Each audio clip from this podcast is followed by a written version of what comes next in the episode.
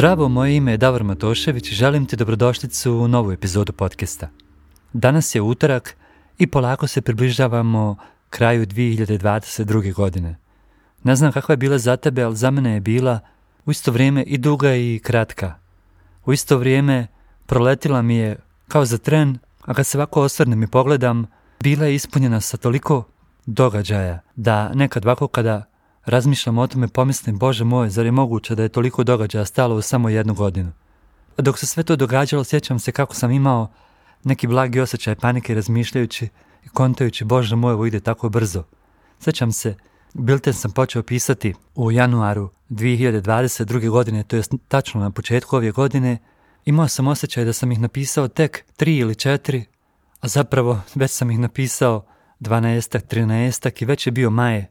I sjećam se da sam govorio baš ljudima obraćajući se u biltenu. Prošlo je pet mjeseci od početka ove godine. Gdje si sa svojim ciljevima, gdje si sa svojim planovima? Jesi li svjestan da vrijeme prolazi bez obzira šta ti misli o njemu, bez obzira na tvoj pojam o vremenu i, i na tvoje svatanje o vremenu njegove prolaznosti.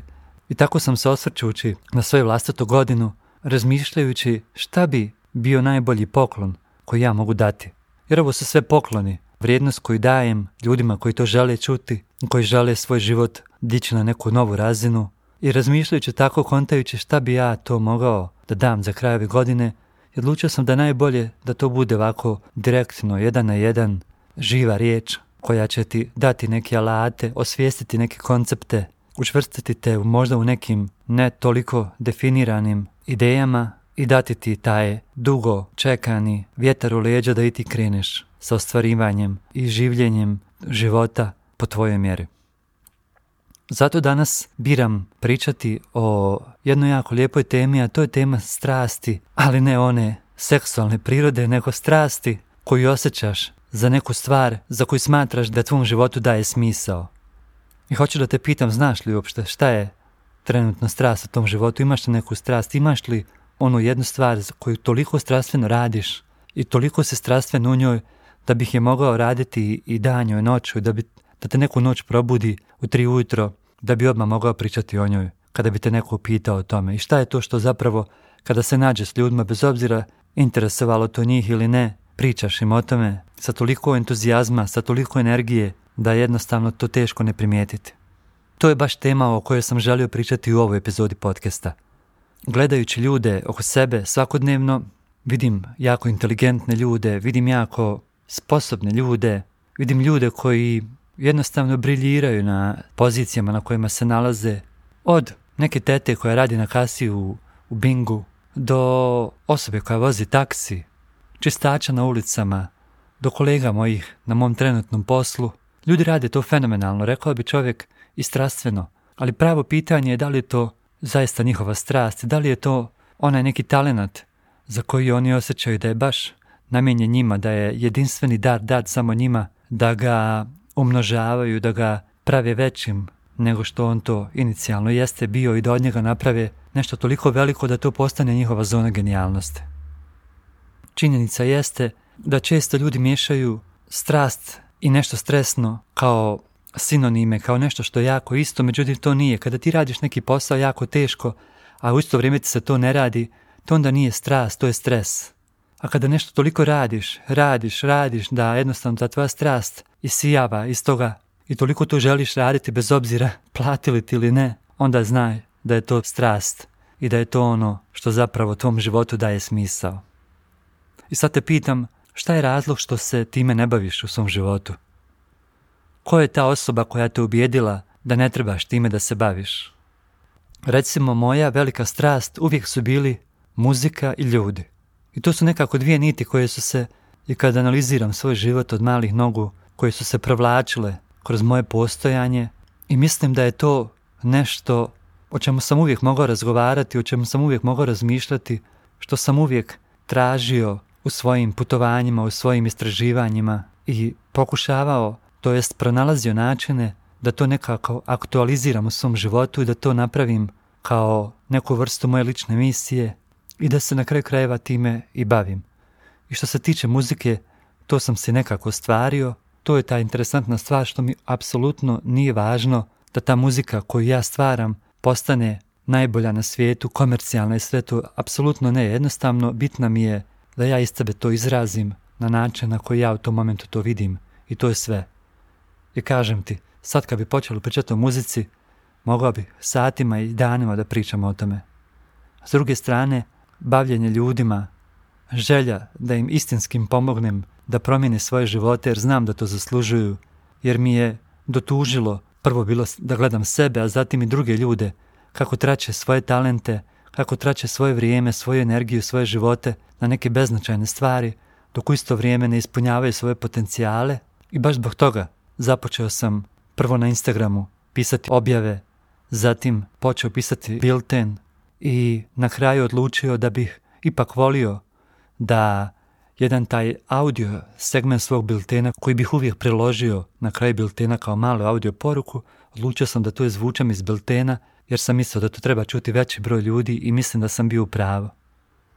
I onda kad radiš nešto sa strašću, uspijevaš nadići sve svoje nesigurnosti, mrskoće, hiljadu razloga zbog kojih ti mozak u tom momentu govori da bi trebao raditi sve drugo osim toga, međutim ta strast da ipak to izraziš, da se pojaviš tu prvo za sebe, onda za sve ljude kojima će to da znači, sve to nadiđe te sumnje, tu ranjivost koju možda osjećaš jer se izlažeš pred velikim brojem nepoznatih i manjih broja poznatih ljudi i tek onda kada si ranjiv, tek onda ta tvoja strast može porasti i može postati nešto mnogo više od pukog sanjarenja i maštanja. I vraćam se opet na ono pitanje ko te je ubijedio da od strasti koju imaš za bilo što u životu ne može živjeti. Većinom ljudi koji nam govore da nešto ne možemo su ljudi koji se nikad nisu zborili za sebe. Iskreno, mi kao ljudska bića, kao bića koja imaju društvenu prirodu, nama je jako bitno šta drugi ljudi misle o nama i to je normalno i meni je jako bitno šta ljudi misle dok slušaju ovaj podcast, ali kada primam feedback, gledam tačno ko su ljudi koji ga daju i da li su se ti ljudi ikad izborili za sebe i bili ranjivi i hrabri u svom životu i tek onda znam kako bi vrednovao taj feedback koji dobivam. Tako isto ti, jako dobro razmisli ko su ljudi koji guše tvoj strast, koji te sputavaju. Ako su to tvoji roditelji, da li su tvoji roditelji ikad se izborili za sebe i uradili nešto što su istinski željeli u svom životu? Ili su govorili, ma znaš, nema ništa od toga, uhvati se ti nekog standardnog posla od 8 do 4, radi, šuti, budi dobar radnik, slušaj šta ti govore, bitno je da imaš posao, da imaš platu, lako ćeš za ostalo. Ili su to bili ljudi kojima se okružen, koji će prije otići vikendom da se napiju nego što će otići na neki kulturni događaj ili će ostati kući da mimo svog posla uče dodatne edukacije kako bi svoj želju i svoj strast i svoje snove ispunili. Zato ti kažem, jako je važno ko ti govori te sve stvari. Ne bi vjerovao, u zadnjih godinu dana, kako sam krenuo na ovo putovanje, vidio sam da ljudi žive predobro od najneobičnijih stvari, znači u stvari koje ti nikad ne bi pale na pamet da je moguće. Kaže, ne može živjeti da budeš, recimo, profesor bosanskog jezika, evo Lupiću. Nije istina.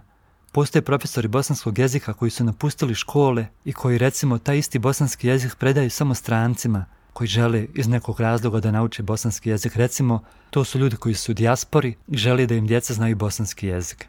I sad zamisli, šta misliš koliko bi to mogao naplatiti? Recimo, znaš sam da je u dijaspori standard mnogo veći i ako ljudi to mnogo želi, a mnogo želi, jer ti tu ne prodaješ samo recimo bosanski jezik, ti tu prodaješ vezu sa domovinom, ljubav prema domovini. Možda ta osoba sutra ovdje u Bosni ili u bilo kojoj državi regiona upozna ljubav svog života. I tu tu zapravo prodaješ jednu ljepšu budućnost, a ne predaješ i učiš ih o ljepšoj budućnosti, pripremaš ih za nju, a ne ne učiš ih samo neki tamo materni jezik. I sad zamisli šta sve možeš ljudima da prodaš ako samo pokažeš da dovoljno vjeruješ u to. A isto tako ako nemaš neku strast prema nečemu, a to trenutno radiš, to se, care moj, jednostavno vidi i ne možeš to fejkat. Jer ljudi vide kad ti nisi iskren i autentičan u tome što govoriš da radiš.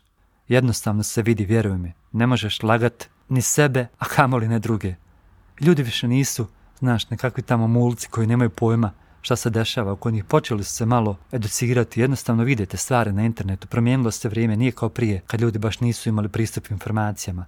Vide svašta, svašta se događa, jednostavno te čitaju, čitajte ko, ko onaj bukvar. Zato budi iskren prema sebi ako radiš nešto što nije tvoja strast, a u isto vrijeme imaš strast prema nečemu, onda vidi zašto ne bi živio od svoje strasti, zašto ti zapravo svoj život provodiš živeći ga osrednje. Ok, možda sad imaš dijete, imaš ženu, nije važno ljubavnicu, šta god da imaš, kakve god da ti trenutne prilike. Pogledaj malo ljude koji su istim tim uvjetima bili, a ipak su napravili velike rezultate i izborili se za sebe. Možda ti trenutno tu svoju situaciju sam sebi daješ kao izgovor zašto ne želiš da se pojaviš za sebe i preuzmeš odgovornost za svoj život i napraviš nešto od svog života.